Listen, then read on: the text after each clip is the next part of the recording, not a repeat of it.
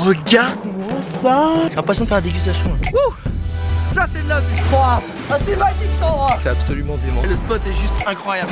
Ça joue vraiment à quelques centimètres. On va s'enfoncer un peu dans la forêt. Oh, ok, bon, ok. Tout le monde est absolument gentil. C'est ça la vie.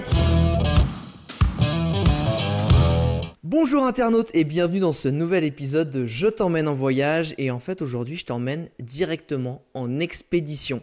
Parce que je passe mon temps à essayer de chercher euh, des explorateurs qui nous racontent leurs récits et aussi des voyageurs qui sont monsieur tout le monde qui ont vécu des choses assez insolites.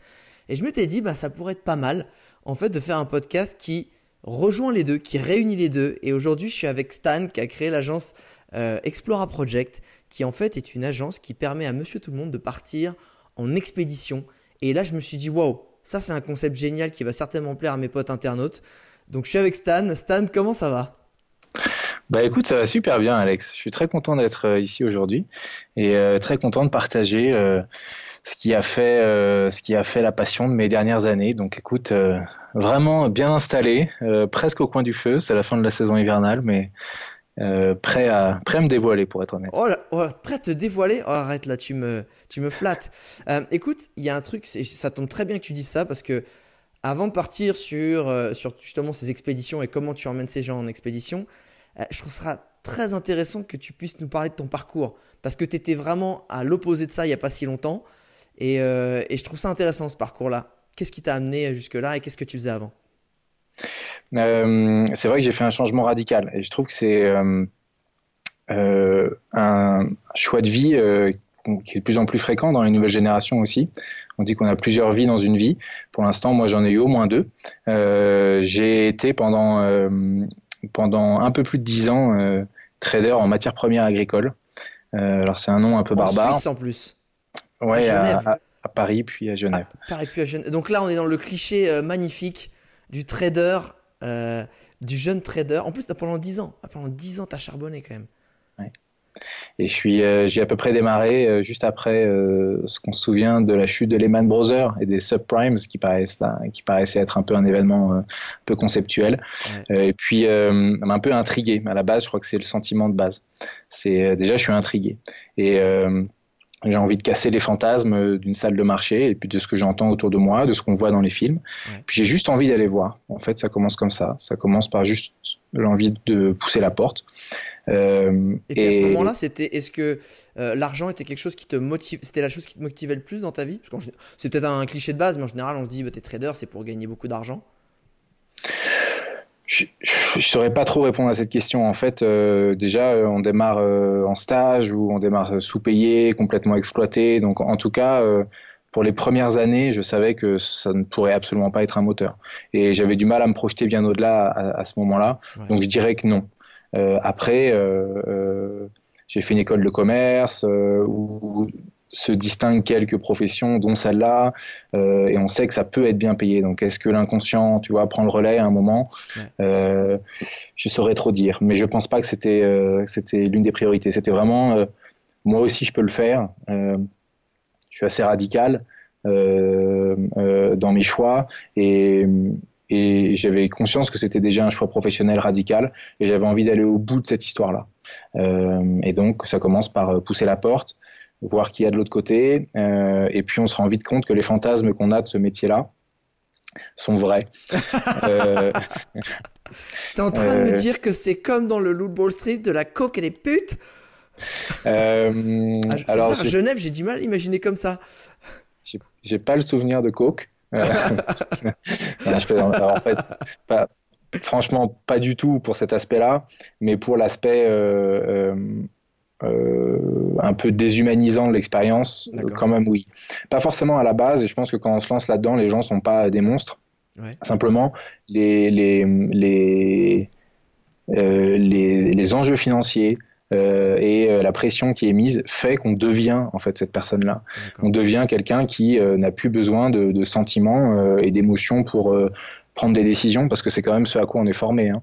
euh, okay. Être capable de décider sans l'émotion, parce qu'aujourd'hui on prend une décision avec euh, trois choses, avec euh, la raison, avec l'émotion et avec euh, la pression de l'environnement, et euh, est-ce qu'on a vraiment le choix ou pas de prendre cette décision? Ouais. C'est vraiment ces trois facteurs-là qui dans la vie euh, euh, motive une, une décision pour moi. Et là, euh, en, en salle de marché, euh, euh, il faut absolument euh, taire euh, l'émotion. Euh, ça doit être de la raison pure. Euh, et, et évidemment essayer de, de, de diminuer la, la, la pression de l'environnement autant qu'on peut. Euh, ça ne doit être qu'un choix ultra rationnel. Euh, et même les choix, et là attention j'amène un peu de complexité, mais, c'est un peu, euh, mais même les choix, euh, euh, il peut y avoir des choix qui prennent en compte l'irrationalité des autres. Euh, je, c'est-à-dire que... Sur un client bah. qui est un peu chelou, il faut anticiper le fait qu'il va, il va faire des trucs un peu bizarres ou... Voilà, c'est se dire cette décision, euh, voilà, cet événement-là va avoir lieu. Les gens vont avoir peur euh, de manière irrationnelle et vont faire ça. Donc à ce moment-là, il va falloir absolument que je vende avant tout le monde parce qu'ils vont avoir peur. Mais comme ils vont se rendre compte que c'est déraisonné, plus tard, ils vont, euh, il va falloir, il va leur falloir du temps. Ils vont raccrocher le wagon de la raison et ils vont racheter. Et il faudra que j'ai racheté avant. Donc en fait, on, a, on, on prend en compte l'irrationalité des gens dans des raisonnements très rationnels. Euh, Donc pour raccrocher un peu à ta question, euh, j'ai, j'ai testé tout ça et puis, et puis j'ai découvert ça au, au fur et à mesure des années. Euh, et puis de responsabilité en responsabilité, on finit toujours par euh, euh, devoir prendre plus de risques euh, pour avoir un reward de plus en plus important. Ouais. Euh, la considération humaine étant euh, du début à la fin de l'histoire euh, relativement limitée, donc ça, ça change assez peu. Donc avoir une capacité quand même à, se, à s'auto-satisfaire de ce qu'on fait parce qu'on ne va pas trouver... beaucoup de personnes pour nous serrer la pince. Okay, ouais. C'est le genre de métier où on passe, euh, on est un dieu le matin et puis on est une merde l'après-midi. En fait, c'est... Tu veux dire par rapport à ce que tu as réussi à gagner ou perdre ? Oui, voilà. Euh, okay. Finalement, en fait, on est quand même jugé euh, principalement à l'argent qu'on, qu'on rapporte. Euh, et, euh, et donc, euh, ce sont des choses qui sont extrêmement volatiles, qui peuvent bouger, euh, ce serait un peu exagéré de dire d'une minute à l'autre, mais en tout cas, dans... T'as aucune valeur humaine en tant que personne, tu as une valeur par rapport à, à un chiffre, que tu représentes un chiffre. Donc si ce chiffre est élevé, t'es génial aux yeux de tes patrons. Si ce chiffre est bas, euh, tu peux dégager à tout instant, c'est un peu ça. Voilà, sans que ce soit dit comme tel. Et je pense que certains euh, ex-collègues qui entendront ce podcast euh, se, diront, se diront franchement, ils crachent dans la soupe. Euh, le fait est que je pense à nouveau que c'est inconscient. Et même si c'est pas dans nos, dans nos objectifs... Euh, d'avoir euh, uniquement des, des, voilà, des, des targets de, de, d'argent et qu'on a aussi des facteurs humains, de management, d'emmener les équipes. La réalité fait qu'inconsciemment, c'est la seule chose qui parle. Mmh. Alors, je sais qu'on avait ces objectifs humains, mais je sais aussi que la réalité, avec, euh, ils sont tus euh, par euh, la pression, mmh. l'irrationalité euh, et, euh, la, et, et les objectifs que la société elle-même a aussi euh, et c'est, pour et c'est, ce choix. Et c'est justement ça qui t'a fait euh, quitter cette vie. Tu t'es dit, enfin, ça a été quoi le déclic? Ça a été quoi le fait euh, Parce que j'imagine qu'au moment, au bout de dix ans, c'est là où ça devient intéressant d'être trader. Comme tu dis, j'imagine qu'au début, ben, on t'exploite, on te pressurise, on essaie de tirer le maximum de toi. À un moment, tu tires ton épingle du jeu, tu commences à avoir un bon statut, donc une très bonne rémunération. Donc là, ça devient, entre guillemets, les, tu, tu, tu retires le fruit de tes efforts. Et pourtant, c'est là que tu es parti. Qu'est-ce qui, qu'est-ce qui s'est passé? Ben, c'est vrai que... Euh, c'était après avoir fait euh, un multiplicateur de quasiment douze ou treize par rapport à mon salaire, à mon salaire de départ. Ouais. Euh, sur ce dernier poste en fait, qu'on m'a proposé d'être, euh, d'être patron du trading de la zone euh, européenne, I M I A, et cetera, de, d'une, d'une, plus d'une centaine de, en charge de plus d'une centaine de traders, qui était le job rêvé quand j'avais, quand j'avais, euh, quand j'avais commencé dans le gradué de programme de cette boîte-là. Ouais. Et au final, euh, au final c'est le... C'est le C'est le job de trop, en fait. C'est celui qui te fait réaliser que, ah. que étonnamment, euh, euh, c'est le job de trop. Est-ce qu'inconsciemment, c'est. Euh, on, on, on, on nous, on nous... Moi, j'ai beaucoup lu sur euh, justement la responsabilité en entreprise. Ah. Et on parle souvent du, du niveau d'incompétence. Il y a les gens, le, bah, le niveau d'incompétence, c'est, euh, c'est le job que tu ne dois pas accepter. En fait. C'est la promotion de trop, quoi. Ah. C'est, euh, tu penses on que tu n'étais tout... pas compétent pour ce job ou c'était tu étais trop humain pour celui-là?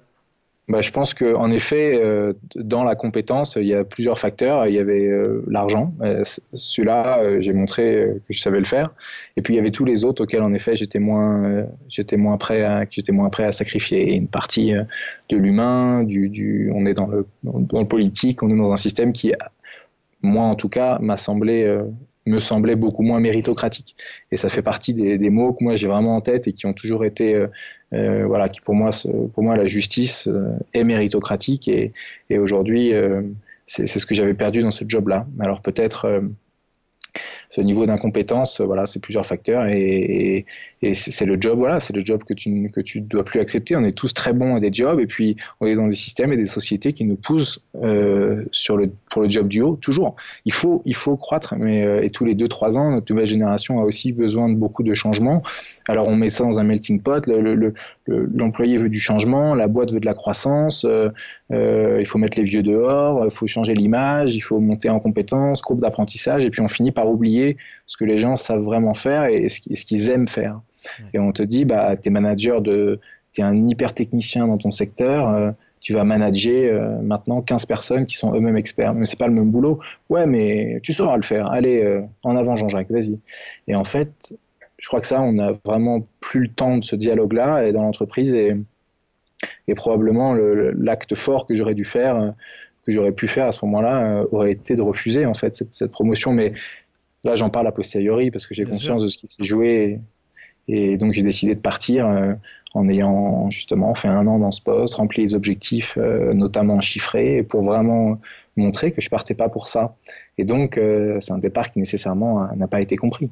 Euh... Ah, le mec, il remplit tous les objectifs et allez, ce sera tout pour moi. Bra, je m'en vais, mais je pour... pose madame.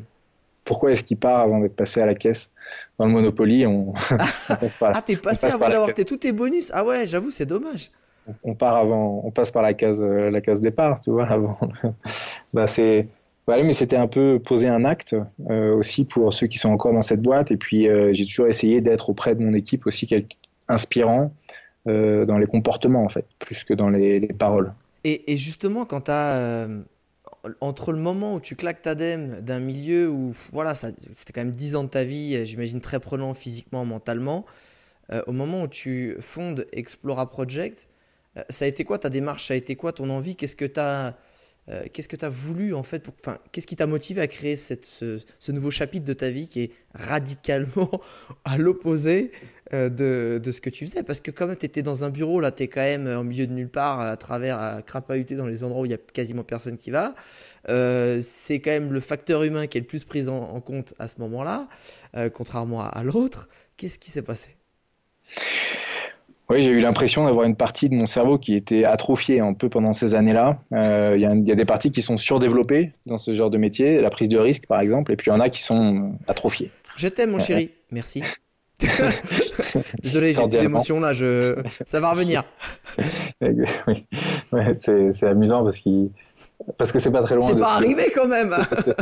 Écoute, pas jusque-là, euh, mais, euh, mais en effet, euh, en effet c'est, c'est dur d'être, d'être, d'être acteur dans un, dans un pan de sa vie et puis complètement différent dans d'autres. Hein, donc, euh, on, a quand même des, euh, on, est, on, est, on est quand même euh, des êtres perméables entre nos différentes sphères ouais. Et heureusement.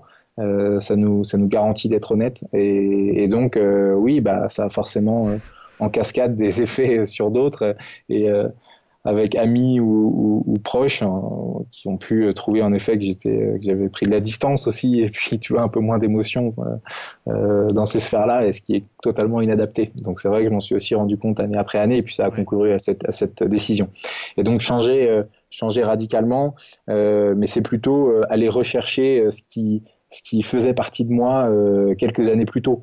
Euh, c'est pas une construction ex nihilo, c'est vraiment un... j'ai raccroché des wagons euh, que j'avais laissés en route. Et, euh, c'était quoi, et, ces et ces wagons, c'était, euh, c'était euh, le dépassement de soi, sortir de la zone de confort, euh, qui sont des termes tellement utilisés aujourd'hui euh, partout, par tout le monde. Je sais pas si ça veut encore dire quelque chose, mais si on les prend vraiment au sens littéral du terme, euh, moi je trouve que les émotions se vivent euh, déjà qu'on, qu'on vit pour être ému. C'est-à-dire que c'est vraiment les, euh, c'est vraiment déjà euh, ce que j'avais envie de, ce que, ce que je vais chercher dans ma vie, ce que j'essaye de, d'inculquer aux autres à tous les moments que je passe en famille, entre amis, c'est, c'est, c'est, c'est ce que je vais chercher. Donc des émotions, euh, euh, elles peuvent être fortes, elles peuvent être douces. Euh, je pense que les émotions douces sont presque plus puissantes parce que durent dans le temps, parce que ça cristallise plus de souvenirs, et cetera. Euh, donc l'idée pour moi, c'était vraiment de faire vivre des émotions. Pour moi, les émotions, puis c'est mon histoire personnelle, mais je conçois tout à fait que d'autres puissent euh, y avoir accès avec euh, d'autres moyens. Mais pour moi, c'était via le sport. J'ai, j'ai, j'ai trouvé dans le sport, euh, euh, et notamment la course d'ultra à fond, l'ultra endurance. L'ultra trail, c'est ça? Pour ceux qui ne connaissent pas, ou ça, ouais. Ça va plus loin que l'ultra trail? Bah, l'ultra trail, euh, c'est euh, ultra, c'est au-delà d'un marathon, au-delà d'un, d'un quarante-deux euh, km, on parle d'un ultra.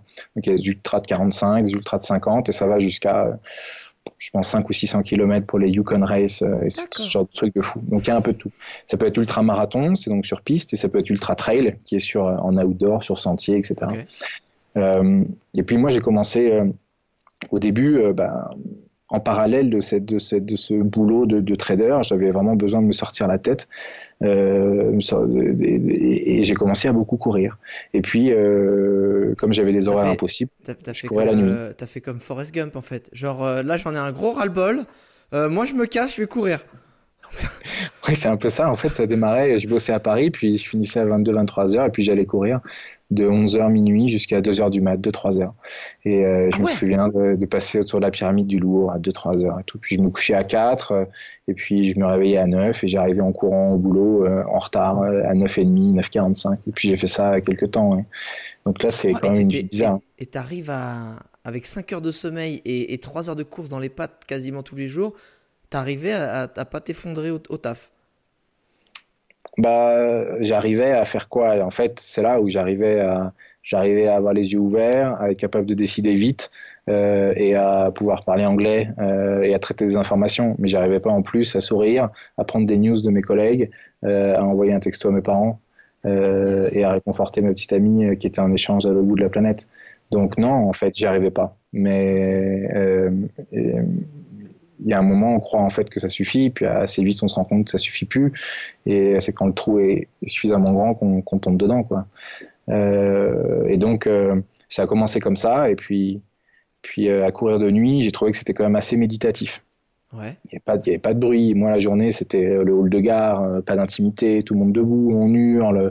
on rigole, on se fiche de la gueule de, du, du mec de droite, on rigole de la fille qui vient de passer. C'est basique, en fait, c'est une cour de récréation. Ouais. C'est quand même un, un mindset de, de, de, de, d'enfants terribles, quoi, qui ont, qui, ont, qui ont entre vingt et quarante ans, mais euh, qui, euh, voilà, on a des petits paniers de basket, euh, on...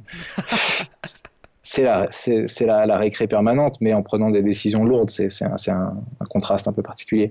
Et j'ai commencé à beaucoup courir à cette période-là, et puis, euh, et puis euh, je me suis rendu compte en fait que j'avais un corps qui était fait pour ça, et que à la fin d'un marathon, j'étais vraiment pas fatigué. Et puis euh, mes premiers marathons, euh, je rentrais à la maison en courant, quoi. Après le marathon, je suis passé la ligne, et puis je continuais à la maison en courant, quoi.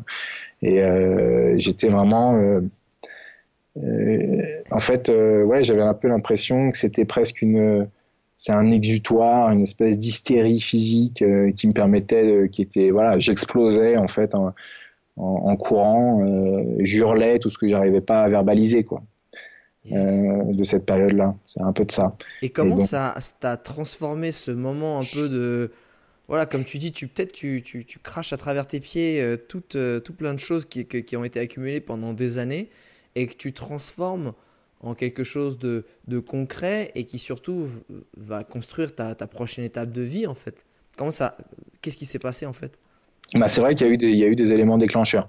Donc j'ai, j'ai beaucoup couru et puis au bout d'un moment, je me suis rendu compte qu'il y avait aussi quelque chose avec la solitude et puis le recueillement et qui, que, qui me plaisait et une dimension que j'aurais aimé ajouter à cette expérience de course à pied. Et puis j'ai commencé à, à organiser des traversées de, de régions euh, tout seul avec mon sac à dos. Je me suis dit, je vais, j'ai commencé par Saint-Malo-Brest en deux mille dix. Okay. Je me suis dit, je vais faire Saint-Malo-Brest, trois cents kilomètres. J'avais de la famille à Saint-Malo, il y avait un événement étudiant euh, Euh, euh, la course croisière de l'E D E C à l'époque euh, dont j'ai, j'avais été président quand j'étais en école, euh, bah, qui avait son événement là, cette, qui avait un, qui, qui avait, euh, un événement dans, dans le port. Je me suis dit, ok, j'ai un point A, j'ai un point B, très bien, trois cents bornes, je prends mon sac à dos, et je suis parti. Euh, et puis j'étais parti sur la route pour quatre cinq jours, puis j'avais commencé à faire cinquante bornes par jour, et, euh, et, et puis ça allait, quoi, j'étais en pleine forme, et je me suis dit, mais dis donc, euh, si on essayait plus long, si on essayait peut-être quoi, plus vite, si on essayait... Puis je, je me suis lancé dans la traversée de la France en deux mille onze. Euh, donc j'ai regardé sur Internet. Traversée de la France. Ouais, ouais, ouais. Je commençais à être un peu... Euh, déjà, je commençais à monter un je peu. Je te dis que t'as fait hey, Forrest Gump, puis c'était les États-Unis. Hein, t'es le petit Forrest Gump français, attention. On n'est pas loin. Euh, il est parti de, d'Alabama. C'est ça, c'est l'Alabama. À l'Alabama. Euh, et ben voilà, euh, du coup, bah, moi je suis... J'ai, je me suis dit, je vais faire l'île Nice en courant. Je crois que c'était un Anglais qui avait le record de la traversée de l'île Nice en, Euh, en dix-huit jours, je me suis dit merde, c'est con que ce soit un Anglais qui ait, qui ait traversé le record Parce de la France. Plus, c'est pas cool. Tu voulais pas simplement traverser la France, tu voulais tuer, euh, tuer le record, quoi. Ouais, un peu. C'était pour. Euh, au début, c'était beaucoup, plus pour hein. ce. Ouais, c'était plus pour trouver des sponsors. Je me suis dit, bon, il faut quand même que je trouve un peu un packshot, quand même, un truc, un, un highlight. C'est là où le trader il revient. C'est là ouais, où le c'est... mec sait se vendre. Je me suis dit, il va falloir euh, faire un peu de, d'extraordinaire, faire quelque chose d'extraordinaire euh, avec un avec un type ordinaire. Ouais, ouais, j'ai. T'as battu le record ? Ouais, ouais. Sérieux, t'as fait en combien de jours ? J'ai fait en, en quinze, du coup. Euh... quinze jours de moins ? Ouais, deux et demi. Mais attends, euh... ça fait combien de kilomètres par jour, ça, Stan ? Ça fait quelque chose comme quatre-vingts, quatre-vingts, quatre-vingts, quatre-vingt-dix. Tous les jours ? Ouais. Mais alors, excuse-moi, mais moi je pars toujours de la récupération parce que moi, des fois, quand je fais un petit trail de douze bornes, je suis crevé, tu vois, le lendemain, il faut que je m'étire. Comment tu fais pour la récupération ? Tu dormais combien d'heures par ? Déjà, ça te prenait combien d'heures pour faire quatre-vingt-dix kilomètres ? Et tu dormais combien de temps ? Et comment tu mangeais ? Enfin... Alors, alors en fait, ce qui est marrant avec cette, expé- avec cette expérience-là, c'est le décalage entre le... le... ce qu'on a, ce que je, ce que je dis, ce qu'on a fait, parce que on était plein, j'étais seul à courir, mais j'ai eu plein de copains, famille, collègues et tout qui m'ont accompagné dans cette traversée. Il y a eu près de, je crois, près de quatre cents personnes qui, en fait, entre. Mais bon, en fait, c'est vrai. Ça, ça commence à être flippant. J'avais pas le même bandeau, le même bandeau toutou youtou là, et les, et les cheveux jusqu'à, jusqu'aux épaules. Mais c'est vrai que il y a eu beaucoup de gens qui m'ont accompagné, et puis c'était vraiment une expérience à plusieurs, et, et Et bah, en fait, le décalage entre ce qu'on a fait et, le dé- et la préparation en fait, que j'avais fait avant, et qui était vraiment minimaliste, quoi. C'est-à-dire que j'avais fait Google Maps, euh, quinze étapes, euh, et puis euh, j'avais divisé le truc en quinze comme un boucher, euh, et, euh, et puis euh, voilà, quoi, je suis parti, euh, deux paires de baskets, euh, euh, on a levé loué une, une, une ah, bagnole. Le trader, au... Là, c'est le trader qui est revenu, genre le, le mathématicien, le mec, euh, pas d'émotion, ok, basket, euh, divisé en quinze, c'est parti. Euh, ouais. Euh, j'avais dit à tout le monde je vais le faire, euh, ça c'est un truc qui revient souvent aussi, je, je, je dis à tout le monde je vais le faire et puis après je suis obligé de le faire. Ah, tu t'engages auprès de tout le monde, ouais. Et tu veux pas faire de la face, c'est une bonne... Voilà, donc en fait je joue un peu sur mes sensibilités euh, pour me, me forcer la main, et puis euh, et tout ça c'était parti d'un, d'un, d'un pari euh, à la base. Les copains m'avaient dit on peut pas faire ça, euh, je sais plus où c'était parti, puis j'avais dû dire euh, Si, si, moi, je suis capable de traverser les continents puis d'arrêter de fumer, parce que je fumais à l'époque. Et c'est, et c'est ça qui m'avait vraiment fait le, l'espèce de déclic. Et puis, dans ma fierté, j'avais dit aussi, moi, j'arrête de fumer maintenant, et puis je traverse la France en courant, un truc comme ça. Tout le monde avait explosé de rire. Et plus il y avait de rire, plus je savais que j'allais le faire, en fait. Et, euh, et ça avait commencé sur une espèce de petite vexation, comme ça, au coin d'un dîner entre copains, enfin, rien de. Et puis, je m'étais dit, et en fait, je vais, je vais le faire, et ça va être marrant à minima. Et extra euh, si vraiment j'y arrive, quoi. Et, euh, et puis voilà, j'étais commencé à courir, et puis, et puis un an et demi plus tard, je m'étais lancé là-dedans. Et puis l'unis, bah, qu'est-ce que je mangeais euh, euh, Qu'est-ce que je mangeais des petites salades au piquet, des, des petites nouilles chauffées, puis j'avais... Ah, ça te nourrit, ça ? Ouais, je mangeais trois fois rien. C'était sûrement pas hyper sérieux dans la préparation. Ah ouais, mais... le mec, ah, d'accord. Le, le mec ouais. est parti au hasard, en fait. Je fais tout droit, on verra bien ce qui se passe. Euh, il... Le mec s'arrête à Casino, acheter des nouilles euh, qui réchauffent au micro-ondes. Euh... D'accord. C'était pas loin de ça. Ah, ouais. ça... Et tu dormais combien d'heures par, euh, par, par nuit ? Bah là, c'est, un, c'est pareil, c'est un peu. C'est, on est assez vite tombé dans l'impro parce que euh, au bout de la première journée, je crois que c'était. La première journée, je dis pas de bêtises, je crois que c'était quatre-vingt-cinq kilomètres. Donc je fais la première journée et le soir, je suis dézingué. Genre, euh, je, je ah, peux, j'arrive, j'arrive plus à marcher, quoi. Comme... Les potes euh, m'aident pour monter dans le. On avait une petite auberge okay. pour monter au premier étage. J'arrivais pas à marcher, quoi, dans l'escalier. Donc déjà, ça, paraît assez ma... ça partait assez mal. Et le lendemain, j'avais peut-être quatre-vingt-douze kilomètres. Euh, le lendemain, huit heures. Et en fait, ce soir-là, je me suis dit, ça va pas le faire. Euh, je crois que c'est, je me suis engagé. Là, euh, j'étais vraiment face à mes engagements. Puis je pensais aux sponsors avec qui j'avais dit, si si, je le ferai. La preuve, je vous rends l'argent si je fais pas euh, au moins sept étapes, au moins la moitié.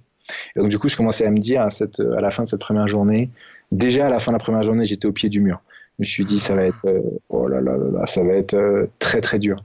Et puis euh, j'avais du mal à manger, puis j'ai passé presque toute la première soirée à vomir et tout, parce que le choc, a, le corps a pris vraiment un gros tampon, quoi. Euh, et puis le lendemain matin, je suis parti, puis j'avais l'impression que mon tendon d'Achille était, euh, que j'avais fait une déchirure au niveau du tendon parce que je ne pouvais pas marcher, quoi. Ça me faisait trop mal.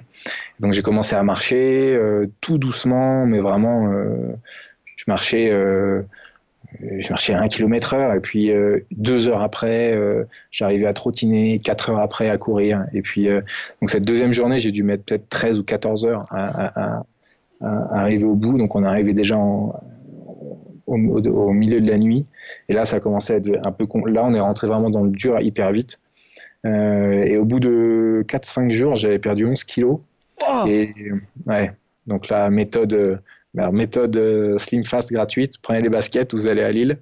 Ah et, la vache euh, et vous vous arrêtez pas. Ah merde. De courir, je vous assure qu'arriver à Paris, ce sera réglé. Hein. Le mec s'est desséché, quoi. C'était le pruneau, quoi. Ouais, c'est ça. Ouais. Et tu l'as fait, mais en fait, tu l'as fait. Et, et là, tu t'es dit, attends, j'ai une super idée, j'ai un super concept. Je vais emmener des gens euh, per... perdre du poids avec moi en expédition et je vais les emmener faire quatre-vingt-dix bornes à fait. Non. Rassure-moi, comment, comment...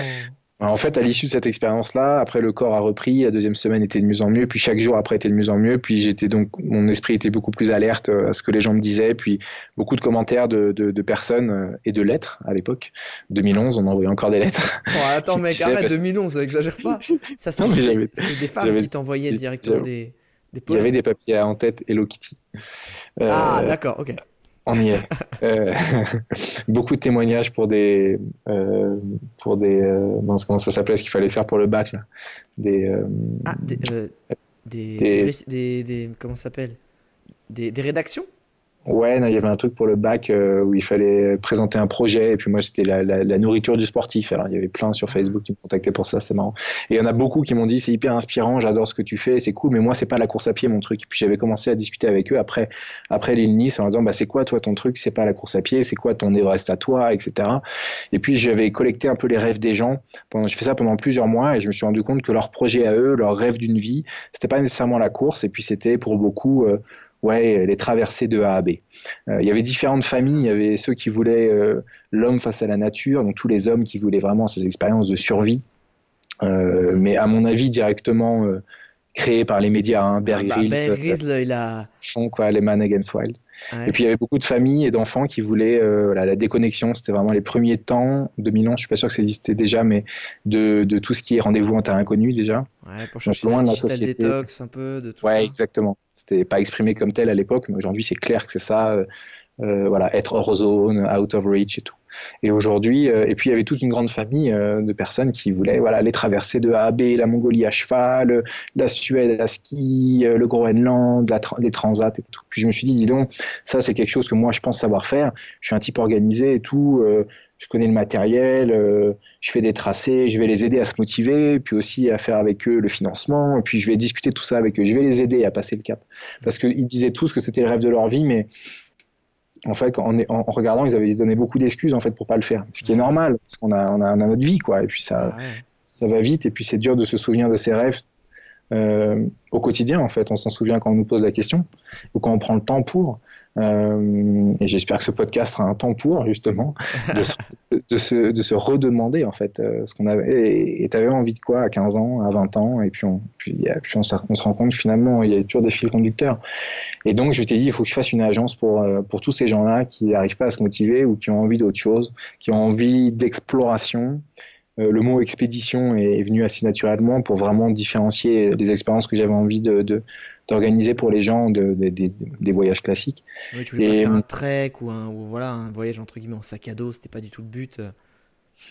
L'idée c'était de prendre en fait l'environnement euh, comme il se présente et puis parfois c'est à trek, euh, c'est en trek à sac à dos qu'on, qu'on voit les plus belles choses et parfois il faut gonfler un rafting, euh, parfois il faut avoir un piolet, euh, parfois il faut euh, le faire en courant parce que c'est comme ça qu'on... qu'on profite mieux de la beauté du paysage qui défile, parfois c'est en vélo, parfois c'est en kite, c'est ce que l'environnement nous, nous amène, mais c'est vrai que c'était euh, dans mon esprit en tout cas, et puis toujours aujourd'hui au fond de l'A D N d'Explora Project, c'est, c'est, à, c'est à propulsion humaine, c'est en harmonie avec la nature, c'est à l'écoute des éléments, euh, et, et, et voilà, et puis cette... Euh, pour la première partie de la discussion qu'on a eue, bah, tout ce monde-là m'a rattrapé, puis m'a mis un peu ce rêve-là de deux mille onze un peu de côté, pour que, et puis je suis parti en trading, et puis j'ai eu du mal à tout faire de front, mais cette petite flamme est restée allumée pendant toutes ces années, et puis, euh, Et puis, euh, puis voilà, j'ai passé le cap, euh, un peu plus de trente ans. Euh, oui, parce que, ce que, au cas où les gens, je me permets de te couper, au cas où les gens n'aient pas compris, c'est que euh, tu es parti traverser la France quand tu étais encore. Euh, tu venais de finir tes études et c'était avant de devenir trader en fait. Et, ouais, c'était la première année, je crois, ou la deuxième année. Et, et c'est ça qui est fou, c'est que euh, tu es parti dans ce mode un peu euh, euh, bah, ultra sportif, trail, course, dépassement de soi, euh, connexion avec toi-même, et tu es parti à l'opposé après pendant dix ans dans ton métier. C'est ça qui est fou. Et en fait, au final, ça t'a rattrapé et, et, et c'est pour ça que tu t'es reconnecté finalement avec tout ça et tu as voulu créer cette agence. Euh, Parce qu'en fait, tu te dis, bah, en fait, genre, c'est quoi, tu voulais transmettre ça, en fait, tu voulais, en fait, tu t'es dit, moi, j'y arrive, mais peut-être parce que, euh, voilà, j'ai un petit truc en plus qui me permet de le faire, peu importe ce que c'est. Et tu avais envie de rendre ça accessible aux gens, comme tu dis, qui sont toujours bah, dans leur quotidien, qui sont avec euh, le métro boulot dos. C'était quoi, en fait, là la... Pourquoi tu voulais euh, emmener ces gens? Pourquoi qu'est-ce qui C'était quoi ta motivation à, les, à leur à faire réaliser leurs rêves? Bah, c'est vraiment, la... c'est vraiment reconnecter avec les émotions. Je crois que c'est vraiment ça. Euh, et, et pour moi, euh, mon spectre de lecture, voilà, il est, il, il est plus autour du sport et du dépassement de soi physique. Euh, et, et, et je suis encore convaincu que, que c'est vraiment une manière euh, de se révéler, de, de, de comprendre qui on est, de comprendre ses mécanismes. Et, de, et donc, ouais, mon envie était de dire, euh, en fait, c'est au fond des gens, on a tous ça. On a, on a vraiment tous ça. On a cette, cette envie de vivre des choses fortes, on a tous envie de se prouver quelque chose, au fond, on a parfois envie de prouver ça à d'autres aussi, et puis après chacun a son histoire personnelle. Euh, et c'est une manière en fait aujourd'hui qui est, euh, qui est vraiment, euh, je trouve, assez noble d'aller chercher de l'émotion. Euh, il en existe plein, hein, la société en propose plein, hein, elle, elle, elle en offre aussi dans les ruelles sombres. Euh, euh, mais voilà, c'est des moments où on se dit... Euh, on se dit, euh, euh, voilà, cette émotion-là, elle se révèle. Et puis après, je, je trouve qu'en en cascade, comme ça, on, on peut rayonner autour de soi avec cette émotion pure qu'on a reçue et qu'on a créée. Et puis, euh, auprès de sa famille, de ses collègues, comme ça, c'est un, un cercle assez vertueux d'aller trouver des émotions douces, des émotions simples. Et, euh, et, et l'outdoor, le voyage, euh, euh, procure ça. Ça procure des rencontres, ça procure un terme qu'on... qu'on commence à, à usiter un, de plus en plus, c'est la sérendipité. C'est... Alors ouais. là, là, ça fait plaisir, Maître Capello. Peux-tu nous ouais. détailler ce terme, la sérendipité? Bah, c'est, c'est la place qu'on laisse au hasard, quoi. Et eh bien, euh... écoute, je, je, je ne connaissais pas ce terme et, et je le trouve magnifique. Et, et justement, quand, pour rendre ça possible aujourd'hui avec Explora Project, quand tu as un profil, je sais pas, un, un père de famille qui a trois enfants, qui est dédié à son boulot et à sa famille, mais qui a envie de se taper... Euh, Voilà, comme tu dis, tu sais, un dépassement, ce truc qu'il a un peu en lui, mais qu'il a pas forcément oublié, mais mis de côté pour toutes les raisons qu'on peut, qu'on peut imaginer. Euh, en fait, quand on, quand on part en expé avec toi, enfin, avec, en tout cas avec, euh, même si, puisque vous êtes plusieurs guides, j'imagine, ouais. c'est, euh, tu fournis le matos. Comment ça se passe en fait? Parce que j'imagine que les mecs, là, ils se disent, ouais, attends, mais je vais partir avec un guide. Mais en fait, l'avantage, c'est que tu fournis le matos. Comment ça se passe? Oui, alors on fournit tout dans l'expérience, euh, sauf, ah, ça, en fait, euh, le truc. sauf les, bon, les, sauf les, les sous-couches et les vêtements un peu, un peu, les vêtements vraiment propres à chacun. Mais sinon tout le matériel technique, sans rentrer dans, trop dans les détails, vous pouvez venir avec votre slip. Tu peux ramener ton euh, slibard. Jackie, tu ramènes ton slibard, le reste, on s'occupe de tout. Et s'il est sale, on le retourne et on y va quand même. C'est ça. Euh, et, et du coup, l'idée, c'est qu'on fournit tout le matos euh, et qu'on fournit des. Euh, Des, des, des propositions d'itinéraires et puis d'expériences. Donc, euh, l'idée, c'est que chaque expé, elle est différente. Et à nouveau, pour donner pleine place à la sérendipité, ah, euh, c'est-à-dire que ouais, la fameuse, euh, que voilà, que le groupe, la météo, euh, l'état physique de chacun euh, fait que l'expérience, elle sera différente et qu'il faut être ouvert à changer les itinéraires, faire autre chose. Parce qu'on a le matériel dans le sac à dos, on a X jours de, de, de vivre, on est en autonomie complète. On vit quelque chose avec ce groupe et euh, qui est forcément une communion. Euh, au début, le groupe se connaît pas bien et puis on finit par se pleurer dans les bras, littéralement. Aujourd'hui, on a euh, quasiment une personne sur trois euh, qui retourne aux expéditions, euh, passe dans des états émotionnels comme ça, parce qu'en fait, euh, alors pas mal, là, trente-trois pour cent de réussite pour la chialade. Et... T'es pas loin de Frédéric Lopez, fais gaffe. Hein. On est pas loin. Parce que lui, c'est cent pour cent, mais bon, il est, il est aidé, il a, tu vois, il a des mecs, tu vois, ils la refont pour ça, tu vois. Mais, non, mais ça, c'est, et en gros, c'est, ce qui est génial, c'est que, euh, encore une fois, je suis, encore, je suis peut-être mère de famille. Tiens, prenons l'exemple d'une mère de famille qui a dédié sa vie à sa famille et ses enfants et qui a envie de se taper un gros kiff et de laisser tout le ménage et le bordel et, les, et le boulot et le mari qui se démerde à faire sa lessive pendant quinze jours pour se dépasser. Elle arrive, elle se pointe avec son string euh, ou son tanga. On n'est pas du tout sexiste là-dessus. C'est euh, vrai. Et, et elle peut venir parce que tu fournis tout. Parce que c'est ça aussi souvent, on a envie de faire des choses incroyables, mais le matériel, c'est très très cher. Euh, quand on doit l'acheter surtout pour une seule fois euh, et l'avantage c'est qu'en gros ça c'est fourni en fait, c'est dans, dans le pack shot. C'est exactement, c'est dans, dans le pack, euh, on fournit euh, la plupart du matériel et puis surtout on, on, on, on propose de le louer, euh, on propose de le, de le prêter, euh, on, on favorise aussi la réparation entre les participants du matériel, voilà, éviter aussi d'acheter du neuf, c'est ouais. Quand même aussi partie de la démarche responsable. Euh, Euh, de réutiliser, de recycler et puis de, de, et de louer. Donc euh, carrément, on fournit tout, c'est clé en main. L'idée, c'est qu'on puisse se concentrer sur l'expérience euh, et qu'il n'y ait pas trop de voilà, qu'il n'y ait pas trop de freins euh, aussi à, à vivre ça. Donc pour l'instant, on propose des, des expériences qui vont jusqu'à euh, huit à dix jours. Euh, et ouais, euh, là, on revient, hein. revient de Suède, c'était dix jours. Et c'est déjà beaucoup, ouais, et bien sûr, c'est déjà beaucoup. Rien qu'une nuit sous la tente, euh, c'est excitant, c'est chouette. Et puis la deuxième nuit, elle c'est pas la même, hein, la deuxième nuit déjà. Il y a la fatigue, il y a, on, on fait quelque chose qu'on a déjà fait la veille. Euh, et puis tout ça, c'est là où petit à petit, jour après jour, finalement, l'expérience s'empile et on commence à vivre des choses de plus en plus fortes. Et il y a des choses qu'on ne peut vivre qu'au bout de, de plusieurs jours, évidemment. Et justement, il y a à la base que, et c'est pourquoi je voulais qu'on qu'on fasse ce podcast, c'est que tu reviens justement d'Expé avec un groupe euh, et tu reviens en Suède dans un endroit en plus particulier. Et je voudrais vraiment que tu, tu me racontes cette expé, parce qu'en plus c'était euh, euh, un test, cette expé, tu l'avais encore jamais fait, tu étais parti avec des gens, vas-y, il y a là, qui c'est qui veut venir les mecs, on est en train de tester un nouveau, euh, c'est pas ouais. un circuit, c'est d'un point A à un point B, encore une fois, on les a foutus là, est-ce que vous voulez venir? En gros, si t'étais, hein, euh, genre avec tes potes, autour d'une table, tu sais ces potes qui t'ont charrié un petit peu, tu sais qui se sont foutus de ta gueule, qui n'arrivaient pas, c'est ceux-là même, t'es à la même table, avec deux trois verres dans le nez, et tu devais euh, raconter cet expé en, en commençant par « Bon, les gars, faut que je vous raconte, je reviens de Suède. » Je reviens de Suède, vous n'allez pas me croire, euh, on n'est pas passé loin. Ah ouais, oh, la punchline, elle commence bien. On n'est pas passé loin de voir des rennes. Non, non, je peux pas. non. non, on n'est pas passé loin, sérieusement. On a... On a euh...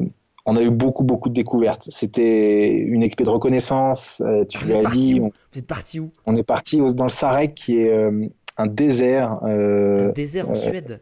Ouais, un désert de glace, qui est ah, euh, okay. au nord-nord-nord de la Suède, euh, euh, presque à la frontière avec, euh, avec, euh, avec la, la, la Norvège et la Finlande, ouais. Au nord du cercle arctique. Euh, on va être à soixante-neuf degrés nord pour les, pour les connaisseurs.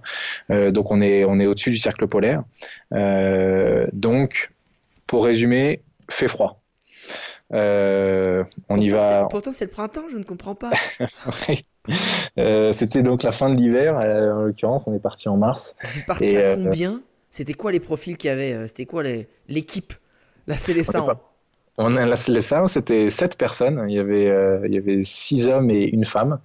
Euh, une femme, Camille, euh, euh, que tu connais, qui était. Euh, Qui, qui est chez nous, chez Explora, qui, qui était encadrante et vraiment responsable de, de la logistique et, et voilà, de la coordination. C'est la tueuse, de toute façon, en gros. Yes.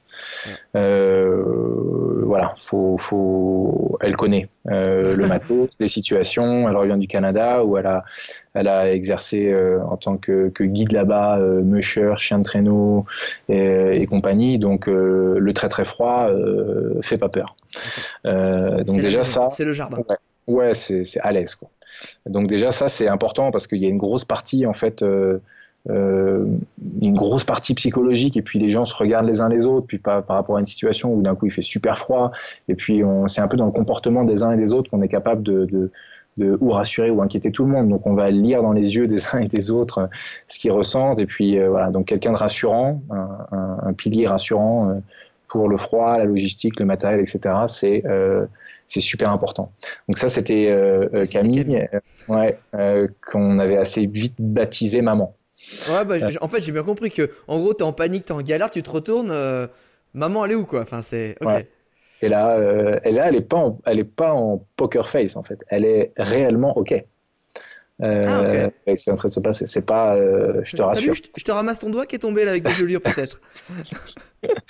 Et puis euh, à côté, on avait Julien euh, qui lui était euh, deuxième expert terrain, euh, ancien, ancien des forces spéciales. Euh, lui. Euh, Itinéraire, carto, euh, situation d'urgence, euh, évacuation et compagnie. Euh... Donc, un gars aussi solide, quoi. Ouais, des, des... Un, gars, un gars intéressant. Euh, très intéressant. Euh, profond dans ses histoires, dans ce qui peut... plus intéressant dans ce qu'il ne peut pas raconter que dans ce qu'il raconte. Et c'est ces personnes-là hein, qui vivent par leur légende. Et ça en fait partie. Donc c'est vrai qu'au coin du... Dans les, le bivouac, le soir, il avait des... Ah, pas au coin du des... feu. J'imagine qu'il ne devait pas y avoir beaucoup de bois à cramer là-bas. Ouais, il y, y a rien. Il euh, y, y, y, y a rien. Il y a eu, il euh, y a eu un moment, un petit épisode sur lequel je vais revenir. Euh, et euh, mais sinon, euh, sinon assez light. Et puis après les autres profils, euh, la trentaine, on va dire. Après c'était quatre garçons, euh, Julien, euh, Paul, euh, Gilles et, et euh, Christophe, euh, français, suisse. Euh, trente, entre vingt-huit et trente-six, euh, okay. Sportifs, mais pas des, pas des, des, des, des, des sportifs de haut niveau. Mais... Pas des mecs qui traversent la France, quoi. Ouais. mais, euh, mais en tout cas, euh, tous pionniers un peu, hein, tous un peu euh, aventuriers, tous... Euh, qui avaient euh, besoin de se prouver euh, quelque chose un peu. Ah oui, oui, ah, mais ça, tous, tous, chacun avec leur histoire, chacun avec... Euh...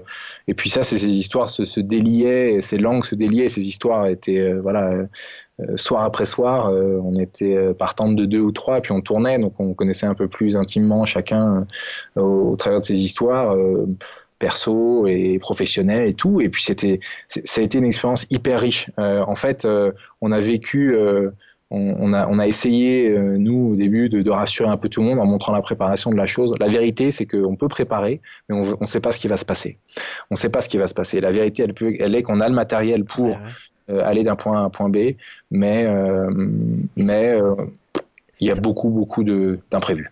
Ouais, mais ça ça te, je trouve ça extraordinaire de monter ce genre de d'agence parce que euh, tu vois, contrairement, je sais pas, à Voyageurs du Monde qui t'emmène dans le petit minibus, que t'as deux heures pour visiter tel truc, que tu repars, tu vas dans tel resto et hop hop hop hop hop. Euh, là, il y a quand même une part de mec, on sait pas. Ça se trouve, ça va pas prendre treize jours, tu vois, ou ça va pas prendre euh, peut-être qu'il y a un truc, on va être bloqué ou machin. Euh, Toi, ça, ça te fait pas peur de monter ce genre de euh, d'agence justement avec ce paramètre-là? Bah, je crois que ça c'est une expertise aussi, hein, un peu qui se, c'est-à-dire la capacité à, à, euh, à improviser euh, de manière la plus safe possible avec les éléments du moment. Euh, et puis euh, c'est aussi un pacte qu'on a avec les participants qui viennent chez nous, euh, les explorateurs, quoi, qui, qui nous finalement euh, ils sont pas venus nous dire. Et au fait. Euh, Sur le, le mail que tu m'as envoyé ou la fiche technique de l'expé, il y avait écrit deux cents bornes, on en a fait que cent vingt. Euh, ouais, mais euh, tu te serais vu en faire cent vingt et un? Non, bon bah voilà. Non, mais il y a un peu ça. C'est, c'est, il faut être ouvert à ce que ce soit différent. Et là, c'est vrai, on a été pris dans une tempête euh, euh, le vingt et un mars. Euh, le routeur météo, euh, donc on avait un téléphone satellite où on allait choper la météo à peu près toutes les deux heures. Ah ouais. et, et on voit le matin, euh, donc l'idée avec le matériel, c'était une traversée de la Suède, une traversée du Sarek avec, en ski de rando avec des ailes de kite. Donc, euh, ah, assez... ça commence à devenir sympa là. Ouais, ouais, c'était sur le papier, sérieux quoi, cool, euh, franchement on va faire un truc hors norme. Mais les mecs donc, avaient euh... déjà fait du kite? On, on avait déjà tous fait un week-end de répète dans les Alpes. On s'était bien marré. Mais c'est vrai que sur le papier, c'était okay. Un peu light. Euh, j'ai un petit pochon, là, un petit sac plastique là, au bout de ma corde. Je sens que ça va le faire. Okay. Euh, pour certains, c'était pas loin. Mais en fait, euh, il y avait une espèce de toute confiance un peu de ce qui allait nous arriver. Et puis, euh, de, de, de, et puis assez vite, de, vous savez quoi les gars, de toute manière de toute manière, on n'a pas le choix. Donc on va y aller. On va avoir des ailes de kite et puis on va faire, on va faire au mieux. Ça, je crois qu'on se le disait souvent, euh, on a fait au mieux.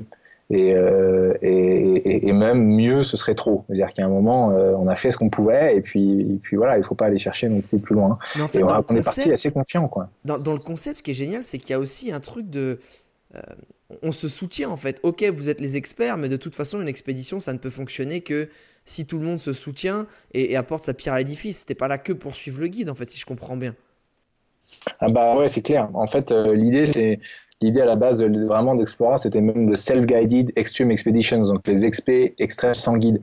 Et puis petit à petit, on a on a gardé un guide, puis on a on a on a on a euh, vraiment euh, voilà, construit euh, le, le, les projets autour de apprendre à être autonome, voilà, aider les participants pour qui pour vraiment qu'il y ait beaucoup de pédagogie et pour qui voilà pour que chacun puisse apprendre ah, à être autonome. Donc c'est c'est pas simplement faire l'expé, c'est aussi leur transmettre tout le savoir de bon, par exemple là c'est dans le froid, comment euh, camper, survivre, se déplacer par grand froid.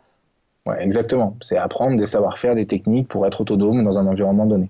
Donc là, voilà, on, tout le monde savait à peu près faire du ski de rando, euh, plus ou moins. Et puis on s'est dit, voilà, on va prendre des, on va essayer de faire un peu de descente et de pentraide. On va prendre des ailes de kite. On a deux cents bornes sur le papier. On a nos avions euh, tous euh, dans dix jours. Euh, allons-y, quoi. Et puis on a le projet euh, appris tout de suite. On a trouvé euh, trois participants. On était sept. On avait euh, Euh, Julien chez nous, euh, donc trois d'Explora, euh, Julien qui a pris des images et, et un teaser euh, et film qui va être diffusé dans les prochains jours. Génial. Euh, euh, donc je, ça, alors, c'était vraiment cool. Je mettrai le, le lien de ce teaser dans le podcast, comme ça si ça te tente de voir ça internaute, tu n'auras plus qu'à cliquer. Carrément, et le film euh, normalement euh, sera Montagne en scène. Euh, Tiens, d'ailleurs, dix-neuf avant que les gens puissent voir ce, euh, ce teaser, si, si on leur met un casque de réalité virtuelle sur la tête pour se retrouver euh, parmi vous dans cette expédition, c'est quoi le décor? C'est quoi les bruits? C'est quoi le... Décris-nous un peu l'environnement. C'est blanc. C'est tout blanc. C'est, c'est blanc en bas, c'est souvent blanc en haut. Euh, euh, et, et, et l'esprit, jour après jour, dans la marche, euh, fait le, le distinguo entre les teintes de blanc et arrive euh, à euh, finalement voir la ligne d'horizon, les reliefs, au, pas loin, puis finalement très loin. On voit des taches brunes, des rennes, des taches qui vont vite, des renards. Euh, et le bruit est, est assez extrême dans le sens où il est entier, il est, il est radical, il, est, il, il n'existe pas, il y a un silence... Euh, Euh, un silence vraiment total, ou alors il y a euh, une tempête et, et un bruit assourdissant. Euh, il n'y a presque pas d'entre-deux. C'est un, on est en univers polaire, arctique, euh, extrême, euh, dur, euh, beau, mais beau dans sa, beau dans sa, dans sa, dans son caractère brut et dur. Euh, donc le bruit, il est, euh, il est, c'est le souffle. Euh, de la, la fatigue et de l'effort, c'est la neige euh, qui crisse sous les, les peaux de phoque, euh, et c'est un mouvement régulier de, balancer, de balancier.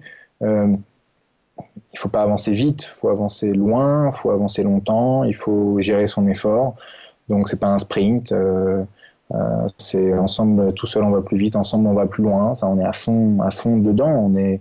Euh, c'est une expé au long cours, donc il euh, y a hein, une, une place à la méditation euh, et, et l'environnement finalement il est à la fois très intime euh, et très rassurant euh, parce qu'on est seul, donc euh, on sent qu'on est en pleine maîtrise de ce qui va nous arriver parce que ce qui nous arrive c'est ce que je fais et c'est ma manière de réagir face à, aux événements, et à la fois il peut être inquiétant parce qu'on est tout petit.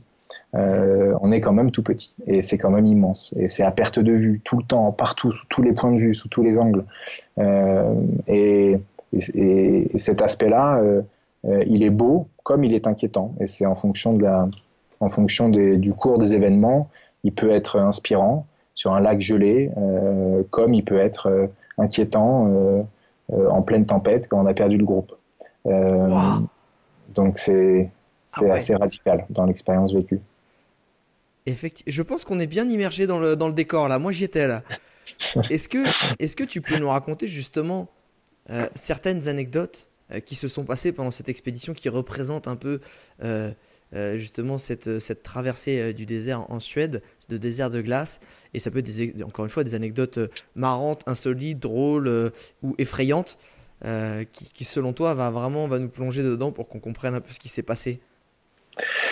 Ouais, alors on a, il s'est passé beaucoup de choses. On a vécu vraiment un concentré de vie. Je, je, je, je trouve que c'est un bon terme, un concentré de vie. C'est-à-dire qu'on a, on a eu des moments où, où on sentait que le groupe était une force, des moments où où c'était plus difficile et il fallait s'accrocher pour rester en groupe. Euh, on dit souvent grouper une force, grouper une force, mais le groupe aussi, parfois, on, on a envie de s'en détacher. Puis, quand on est en expédition comme ça itinérante, on compte les uns sur les autres et puis c'est dangereux d'être seul, donc on a du mal à trouver cette intimité-là.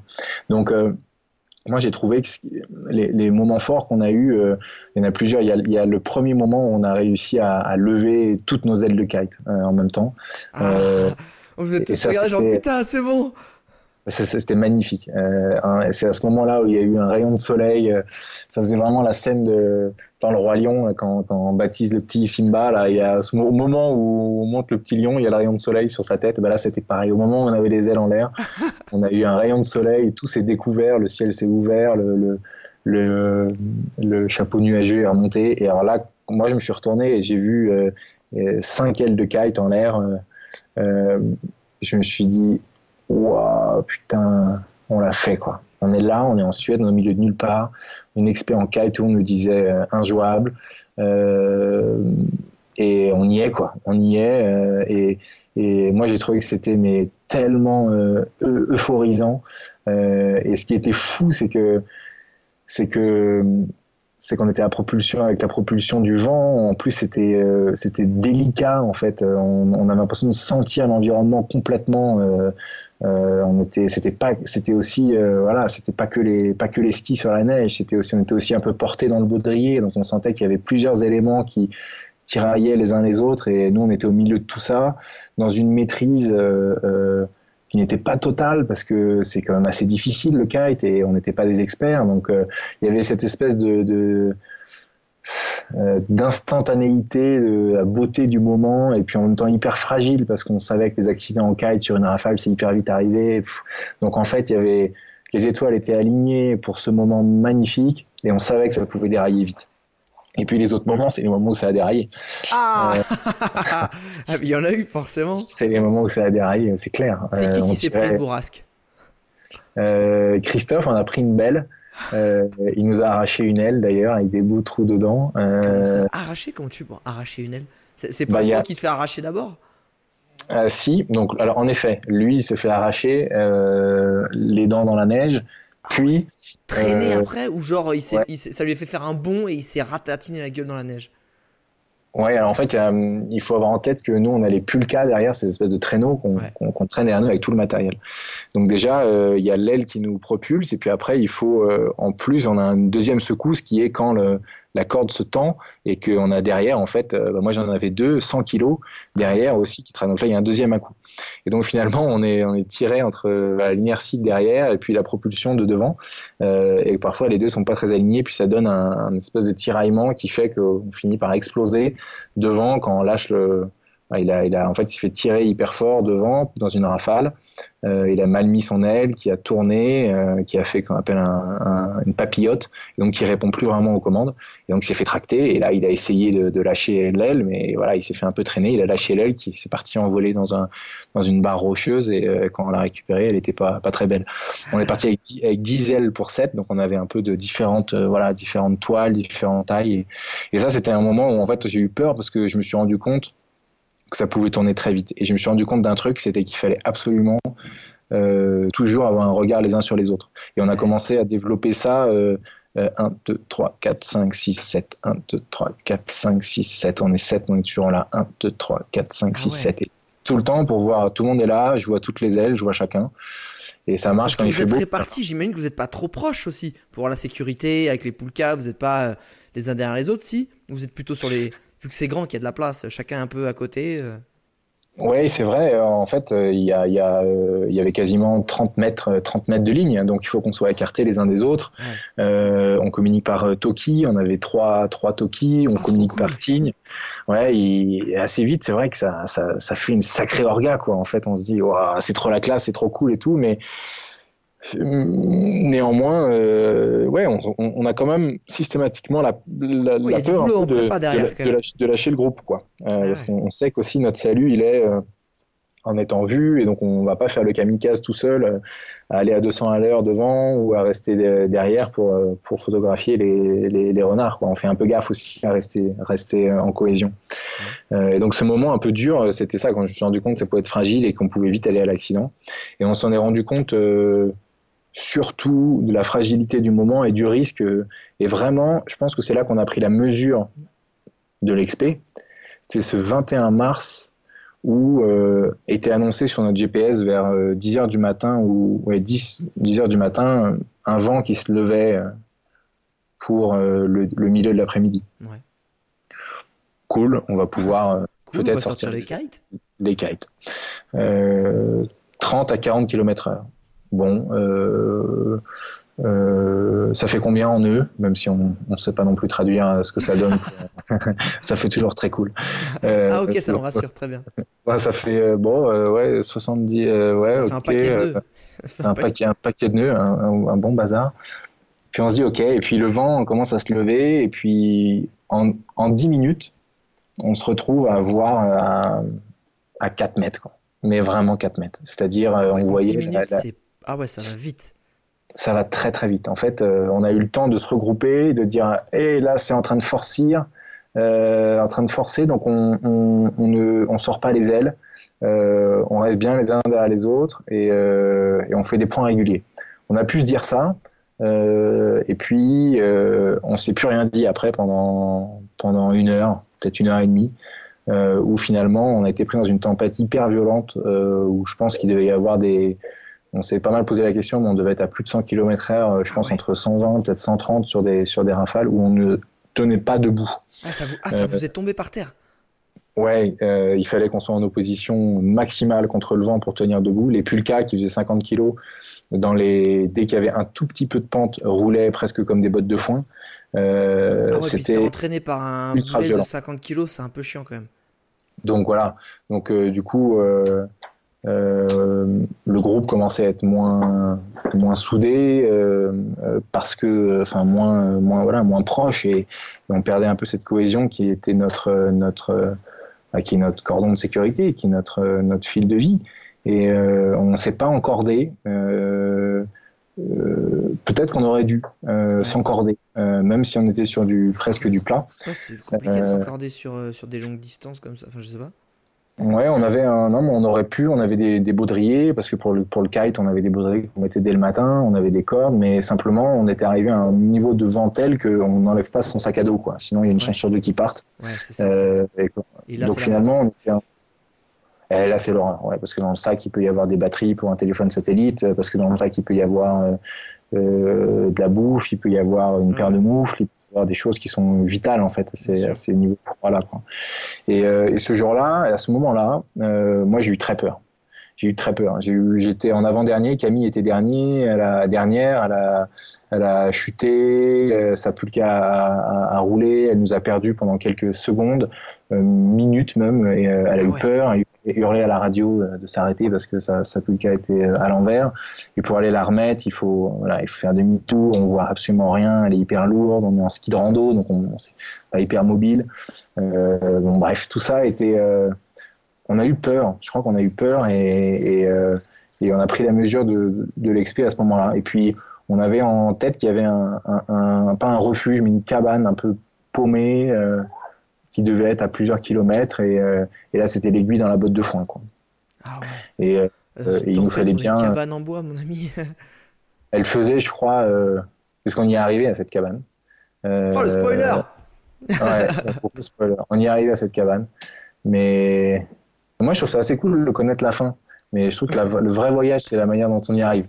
Euh... Oh, c'est tout à fait vrai pour le coup. Et, et, et on y est arrivé à cette cabane, et, euh, et, et, et, et en fait pendant, pendant une heure, peut-être une heure et demie, le temps, pff, le temps s'étire dans mon esprit, je sais plus trop, euh, on a eu euh, on s'est dit, puis si ça tourne mal, euh, qu'est-ce qu'on dira? Puis moi je pensais un peu en sécurité, qu'est-ce qu'on aurait pu faire différemment? Puis je, je comprenais pas, je voyais pas, et puis du coup on, on tombe dans l'instant, on se résout à, on n'a pas le choix, on y va, et puis on verra bien, euh, on est, voilà, on, on regarde les uns les autres, on fait attention, on baisse la tête, on va y arriver, on va y arriver, on va y arriver, on va y arriver, on a des, on a des pelles, on, au pire on creuse un trou, on se met dedans. Et on est arrivé dans cette cabane, Julien qui était à la carto, euh, sans G P S, juste avec une carte brute à l'ancienne, a trouvé vraiment le... Le, le, l'aiguille dans une botte de foin. Attends, mais comment tu et... fais? Non, il faut des repères pour une carte. Il faut pouvoir avoir des points de repère. Là, c'est blanc. Entre blanc et blanc, comment tu fais pour... Euh... vois, il avait boussole et carte, il avait un point de départ, et puis après azimut, il comptait ses pas pour qu'on ah, ait ouais. le nombre de pas et tout. Ouais. Ah, le gars, ah, ouais, d'accord, le gars est très bon, ok, il va jusqu'au nombre de pas, ok. Ouais, euh, euh, un grand pas de, un grand pas de, de ski de rando, un mètre. Euh, et mais c'est le commando, c'est ça? Ouais, ouais, ouais, ouais. C'est pour ça, je comprends. Ouais, les commandos, les commandos montagne, il n'est pas dire qu'ils savent faire parce qu'il, tu sais quoi, il a eu peur aussi. Et ça, on l'a, on l'a pas vu, on l'a pas vu tout de suite, puis on l'a vu un peu plus tard dans le, dans le, après être arrivé dans cette cabane. Puis on est arrivé dedans, et puis on est arrivé devant d'abord, euh, et la porte était fermée, un cadenas énorme. Euh, il nous a demandé de nous mettre à couvert. Et on a entendu un bruit euh, de brut et il nous a hurlé dessus et rentré dedans. On n'entendait quasiment rien. Et, euh, et quand on est arrivé, la porte était par terre. Il avait, euh, il avait juste défoncé la porte avec un cadenas euh, de, du Moyen-Âge euh, incassable. Et il avait décidé, bah, comme le cadenas était incassable, de, de, de casser tout le gonds de la porte. Et, euh, et, et, et, et ça, c'était quand même... Euh, Là, on a eu l'impression qu'on avait l'impression d'être dans un assaut des forces spéciales, quoi. Ouais, c'est parti, go, go, go, go, go. On rentre. C'est exactement, exactement ce qui s'est passé. Et finalement, dans un espèce d'esprit de survie, euh, un esprit de survie, je crois que c'est ça. On était, on faisait ce qu'ils nous disaient. Euh, et après, évidemment, euh, on a pu, on est tous rentrés. On a une demi-heure plus tard de logistique. On a tout sécurisé. Euh, on a réparé la porte, les gonds, on a refait euh, parce que bon, voilà, c'est, on a, on a, on a, on va envoyer un message aux, aux, aux autorités de la région en leur disant que dans cette cabane-là, on avait dû taper une porte parce que euh, ah cool, parce qu'on avait pas peur, peur d'y passer et que on avait réparé comme on pouvait les gonds de la porte bien, et cetera. Et on a, oui, après, on a fait ce qu'on pouvait, mais à ce moment-là, je crois que c'est ce qu'il fallait faire parce que euh, je sais pas trop comment ça aurait évolué, puis mon esprit a pas trop envie de savoir ce qui se serait passé. En tout cas, ça, ça s'est bien passé pour nous et on était content d'être dans ce, cette nuit-là qu'on a passé du coup euh, sous un toit. Et voilà, ce jour-là, on a eu peur. Et ce jour-là. Euh, Ce jour-là, on s'est quand même senti petit et, et c'est pour des moments comme ça. C'est pas se mettre en danger, mais c'est euh, être capable en fait d'être euh, d'être livré à l'instant et de faire tout ce qu'on peut faire pour que ça se passe bien. Et, et voilà. Et on a été pris dans une tempête qui était quand même annoncée aux infos, euh, qui a été annoncée a posteriori aux infos euh, en Suède et en Norvège, parce que se sont lancés dans cette traversée du, du parc du désert du Sarek deux autres groupes, ah. un gars tout seul, un Norvégien tout seul. Et un couple de Norvégiens, et un autre, un couple de Norvégiens. Et euh, le couple, ils étaient devant nous, puis ils ont tourné dans une autre vallée euh, qui devait être plus abritée de la tempête. Et on les a retrouvés sur Instagram. Euh, euh, ce couple-là, il nous a commenté une des photos sur Instagram il n'y a pas très longtemps en disant on a eu super peur, on a eu super peur pour vous, vous étiez en plein dans la tempête et tout, c'est marrant. Ils se sont, euh, sont dit mais ils sont cons ces Français, pourquoi ils vont dans la tempête? Je viens dans la vallée d'à côté, on connaît nous. Sur une de nos, un de nos commentaires sur une photo Instagram où, où ils ont répondu, puis on était super contents de les voir, ça a créé un truc super fort. Euh, c'était ah, vraiment, vraiment top. Et, et ça, c'est bête, mais comment les trois mecs qui sont, on va dire les appeler les, les touristes, mais on va les appeler ouais. les explorateurs aussi qui, sont, qui étaient avec vous, euh, comment ils l'ont vécu ce moment? Est-ce que, euh, évidemment, j'imagine que si vous avez peur, ils ont eu peur, mais est-ce que, et là je fais, un, je, fais un, je fais un bond en avant, on va aller dans le spoiler directement de fin. Ouais. Quand t'es arrivé à l'aéroport en Suède, pas même pas à Paris, mais genre, bam, boum, t'as fini ton expé, qu'est-ce qu'ils vous ont fait comme feedback? Qu'est-ce qu'ils en ont retiré? C'est quoi qu'ils ont ressenti? Est-ce qu'ils est-ce qu'ils étaient contents de leur expérience? Est-ce que c'était, enfin, est-ce qu'il y en a qui ont plutôt mal vécu le truc ou d'autres et, et d'autres très très bien? C'est quoi qu'il y a eu? Bah, non, ils ont été, euh, euh, eux ont été, euh, eux ont été euh, bouleversés en fait par cette expérience. Euh, et bon, ils sont, ils sont, on les trouve sur notre site internet. Hein, je, ils existent, ils sont réels, ils sont. Et d'ailleurs, ils, ils sont hyper actifs maintenant. C'est, c'est des. Ils ont été bouleversés. Il y en a un, Christophe, qui nous a dit en arrivant dans la cabane, là, il nous a dit c'est le moment le plus puissant que j'ai jamais vécu de toute ma vie. C'est le moment le plus fort en, en émotion. Euh, que j'ai vécu de toute ma vie. Euh, et donc, euh, après, chacun avec sa pudeur euh, est capable de le montrer ou de le verbaliser un peu différemment. Euh, lui a, avait plus cette capacité-là ou, ou, ou le, le besoin en fait de mettre des mots sur ce qui s'était passé un peu plus que d'autres, qui étaient un peu plus en retenue. Puis c'est pour pour d'autres, c'est ressorti du coup par mail ou par WhatsApp ou texto. Un peu plus tard, ils avaient vraiment besoin de digérer cette expérience. Ils sont revenus en disant il s'est il s'est pas il y a avant et puis il y a après dans ma vie. Et après. Euh, pour, pour nous aussi, hein, même pour nous aussi, euh, on avait forcément la responsabilité du groupe, euh, mais euh, ouais, ça a été, euh, ça a été un moment assez puissant. Ouais, c'était un moment. Finalement, c'est un peu, c'est un peu pour ça que tu as créé cette, cette agence. C'est pour que les mecs ils te disent ça, pour que les mecs ils te disent, au-delà que c'est puissant, qu'il y a un avant et un après. Enfin, ça, c'est génial. Ah ouais, moi, moi j'ai euh, toujours souhaité euh, que, à nouveau, que, que, les, que, que chacun aille chercher dans ses émotions. Puis parfois, elle, euh, on n'est pas capable de les analyser. C'est pas facile d'avoir accès à ses émotions déjà.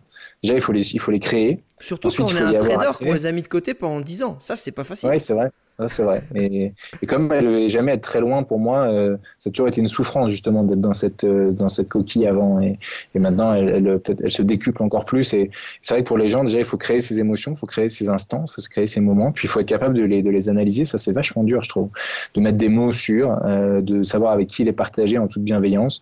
Et puis parfois, il y en a qui qui voilà, il y en a qui sont pas capables ou qui n'ont pas envie de le verbaliser. Puis on en a ou, ou d'autres pour lesquels ces émotions sont trop trop fortes. Et puis c'est pas euh, et puis c'était pas le moment de leur vie, de les avoir. Et puis parfois, il y a des, on a eu des expériences en alpinisme où, où euh, à l'automne dernier, bah, pour certaines, euh, on a eu deux qui nous ont dit que c'était trop et ça a été trop difficile. Et puis sur le coup, pendant plusieurs semaines, c'était vraiment, c'est nul, c'était inadapté, c'était trop fort pour moi, et cetera. Et puis après, et c'est ça qui fait très plaisir, c'est que là, depuis il y a quelques mois, donc quatre mois, cinq mois après, en disant cette expérience, en fait, je veux la refaire.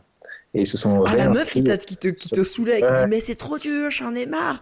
Elle dit, tu sais quoi, je vais revenir en fait. Sérieux ? Ouais. Ah, c'est ouais, ouais, parce qu'en fait, je, je crois que c'est un cheminement en fait que chacun a et qu'il faut respecter. Et ce timing-là, euh, bah, nous on n'a pas la toute puissance de ce timing-là. Il appartient à chacun. Ouais, et il, il est hyper mental, perso. Il est très mental. Ouais, ouais. Donc je... euh, en effet. En effet, j'ai créé ça pour ça et euh, moi, c'était la plus belle chose qu'ils pouvaient me dire, c'est que ça avait réveillé des émotions en eux, des choses qu'ils avaient, qu'ils n'avaient pas eu, euh, pas eu accès avant et, et c'est fort. Ouais. Alors, une petite question sur cette X P. Vu que c'était une X P test, vous allez la refaire ou pas ? Oui, alors en l'occurrence, on va peut-être changer quelques petites choses et euh, à nouveau, à nouveau, on pourra jamais promettre qu'il y aura pas un instant dans la tempête. On pourra jamais garantir qu'on a vu, on a vu des renards, euh, des renards arctiques, des, des rennes et tout. C'était, des, c'était incroyable. C'était vraiment, euh, on pourra jamais, des aurores boréales. Je crois qu'on a eu le grand chelem, mais ah ouais. on pourra jamais promettre ça. Et donc on, on, on, on promet qu'on va, non, une expérience, on va se remettre sur, on va se remettre sur la ligne de départ ouais. avec le matos et la bouffe. Et les conditions de sécurité pour dix jours. Et le reste appartient à chacun de ceux qui vont être sur cette ligne de départ. Et oui, on va le refaire. On a deux départs prévus en, en mars deux mille vingt avec Camille et, et avec euh, euh, toujours Julien, euh, notre euh, ancien commando aux manettes. Ouais, défonceur. Il est tellement gentil en plus que c'est dur de lui donner ce... C'est les plus... Les plus Les plus bourrins sont souvent les plus euh, les plus doux hein, en tant qu'homme euh, ou en tant que Alors femme. Moi, bah, je suis... Ouais, j'ai, j'ai pas trop cette relation avec les hommes, mais je suis, je suis sûr qu'il est très doux. Ouais.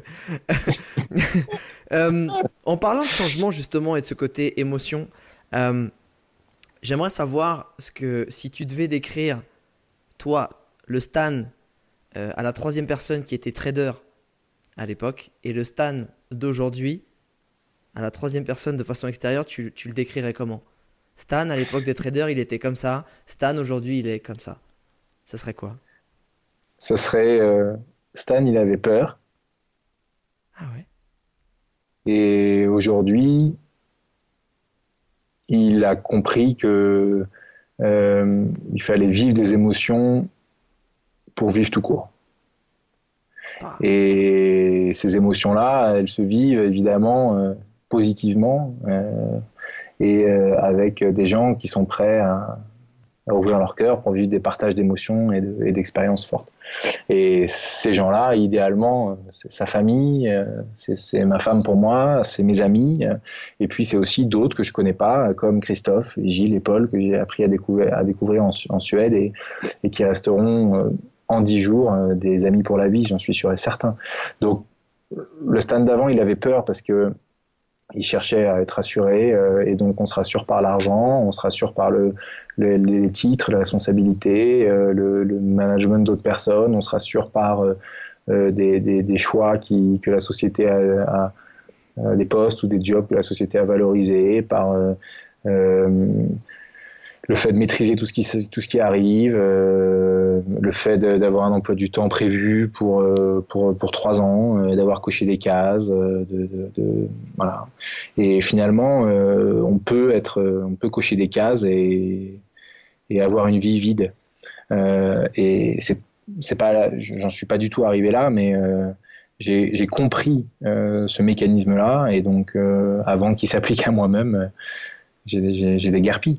Et aujourd'hui, finalement, avec Euh, beaucoup euh, moins d'argent, avec euh, euh, beaucoup plus d'authentique, avec beaucoup moins de, de, d'events euh, dans mon calendar euh, euh, d'iPhone, et eh bien j'arrive à vivre euh, euh, vraiment les événements comme ils arrivent, que, euh, du matin au soir, et, et je crois beaucoup plus, euh, beaucoup plus, de manière beaucoup plus personnelle, et pas euh, et je pèse les, les, les, les mots que j'envoie dans mes mails, je réfléchis à ce que j'écris, euh, euh, et en fait, euh, on gagne un, un temps fou sur la vie, en fait, parce qu'on apprend à connaître les gens.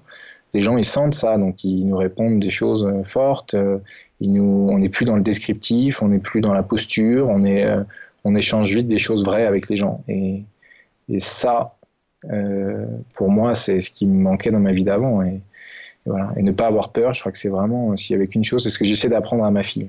Je lui dis, euh, je dis souvent, il ne faut pas avoir peur. Euh, alors, euh, il y en a plein des grands qui disaient, Pape Jean-Paul deux le répétait tout le temps, mais bon, euh, non abbiate paura, c'est n'ayez pas peur. En fait, euh, tout court, pas de, de quoi, de rien, ne mettons pas de mots là-dessus. C'est une, c'est une, c'est une posture de ne pas avoir peur, c'est une attitude. Ça ne veut pas dire faire n'importe quoi, ça veut dire avoir confiance en fait dans ce qu'on a créé dans la vie, dans ce qu'on est, dans nos capacités physiques, dans notre mental, dans les gens qui nous entourent, dans le matériel, dans ce qu'on a préparé, et, euh, et, dans, et dans notre destin, dans, dans, dans le karma, dans avoir confiance dans ce qui va nous arriver. Et euh, parfois ça passe par des moments difficiles, ça ne veut pas dire que tout ce qui va nous arriver sera bien, mais forcément on retire euh, de cette confiance-là, et même des moments difficiles, euh, je crois, euh, je crois beaucoup de force et beaucoup d'apprentissage. Alors euh, autant que faire se peut dans une, dans une société quand même euh, euh, inquiétante parfois, et qui en tout cas euh, euh, ne cherche pas nécessairement à rassurer, mais cherche à créer toujours la sensation. Euh, il faut essayer de prendre du recul sur ce qu'on voit, ce qu'on, sur tous les stimuli, euh, sur tous les écrans de la planète qu'on a toujours devant nos yeux. Il faut lever la tête, quoi. Euh, et, euh, et quand on lève la tête, euh, euh, ou quand on la baisse, ça marche dans les deux, dans les deux cas. Bah surtout quand, quand t'as du vent de cent vingt kilomètres heure dans la gueule, vaut mieux le baisser, tu vois. Vaut mieux, vaut mieux la baisser. C'est vrai. Et ben voilà, c'est dans ces moments-là, je trouve que qu'on prend vachement confiance en soi, en fait. Euh... Génial. Voilà. Écoute, je pense pas que tu pouvais donner meilleure réponse à cette question, franchement. Ouais. J'en attendais pas tant, une tirade incroyable je... que je pense. Je... Que... C'est vrai, je, je suis désolé, je m'étonne moi-même, je me... j'étais, euh... j'étais presque les yeux fermés. Ah, mais ben là, là t'étais, euh, t'étais dans le flow, t'étais dans la zone. C'est... Non, mais je suis, je suis cent pour cent d'accord avec toi, et je l'aurais absolument pas aussi bien exprimé que ça. Euh, j'aime bien terminer par ces deux questions euh, euh, dans ce podcast. La première, c'est euh, si tu devais euh, résumer ta vie d'aujourd'hui, Euh, par une punchline, une citation connue ou une phrase de ta création que tu devais mettre en fond d'écran pour la voir tous les jours, ça serait laquelle ? euh, Ce serait euh, nous tous, femmes et, ordinaires, femmes et hommes ordinaires que nous sommes, on a le droit de vivre des choses extraordinaires. Euh, ça, c'est vraiment... Euh... Ça, c'est toi ou pas ? Me... Allez, tu sais quoi, c'est pour si c'est de toi. On va te la donner, je, c'est cadeau. Je sais pas trop en fait. Non, je, je, ouais, moi j'aime bien le dire. Je l'ai dit dès le début dans le projet Explora, mais ça me paraît trop beau pour que mon inconscient l'ait pas pêché quelque part. Mais je vous, je vous prie d'enquêter. On va je, googler je, ça. Je, on je, va googler ça. Ouais, ouais, ouais, c'est vrai. Mais je trouve ça vraiment bien parce que parfois on se met, c'est nous-mêmes qui nous met, mettons des limites, quoi. On dit il y a que les stars qui vont te faire ça. On voit à la télé, les Island, machin. C'est pas pour les extraordinaires, c'est pour les choses extraordinaires, c'est pour les gens extraordinaires, mais c'est, c'est pas vrai, quoi. Ça, ça, c'est pas vrai, quoi. Et voilà. Euh, merde, la deuxième question, je l'ai glissée, par contre, je sais plus ce que c'est. Ah non, mais je l'ai pas encore posée. Ah merde, c'est ah, pour ça. Ouais, tu vois, tu vas doucement, mais... tu vas trop vite. La dernière question, c'est tout simplement, euh, et je vais parler surtout de, de cette, euh, de la dernière expédition, parce que t'en as vécu, vécu plein. Si je te passe les clés de la DeLorean pour remonter dans le temps et revivre un seul moment de cette expédition. Pas forcément le plus dingue, le plus dangereux ou quoi, mais un seul moment, ce serait lequel? Ce serait euh, de marcher sur un lac gelé avec l'eau qui coulait sous le, la, la glace, on voyait. Et on était parti pour huit kilomètres de traversée de lac. Donc huit kilomètres sans pouvoir s'échapper, avec l'eau qui passait à trente centimètres, vingt ou trente centimètres sous le, la glace. Et, avec, euh, et, et de savoir qu'on se lançait là-dedans et qu'on était parti pour une apnée un peu sensorielle pendant, euh, pendant, pendant deux heures. Euh, cette urgence-là, euh, euh, elle est, elle m'a saisi aux tripes, quoi. Et, et la seule chose à laquelle on se raccrochait, c'est Julien qui nous avait dit dix centimètres de glace, une tonne de poids, il y a trente centimètres, il y a trois tonnes, il n'y aura aucun souci. Et il ne nous a pas demandé notre avis, il s'est retourné, il a attaqué. Personne n'a rien dit. On sait, personne s'est vraiment regardé, l'air de dire est-ce qu'il a raison, pas raison.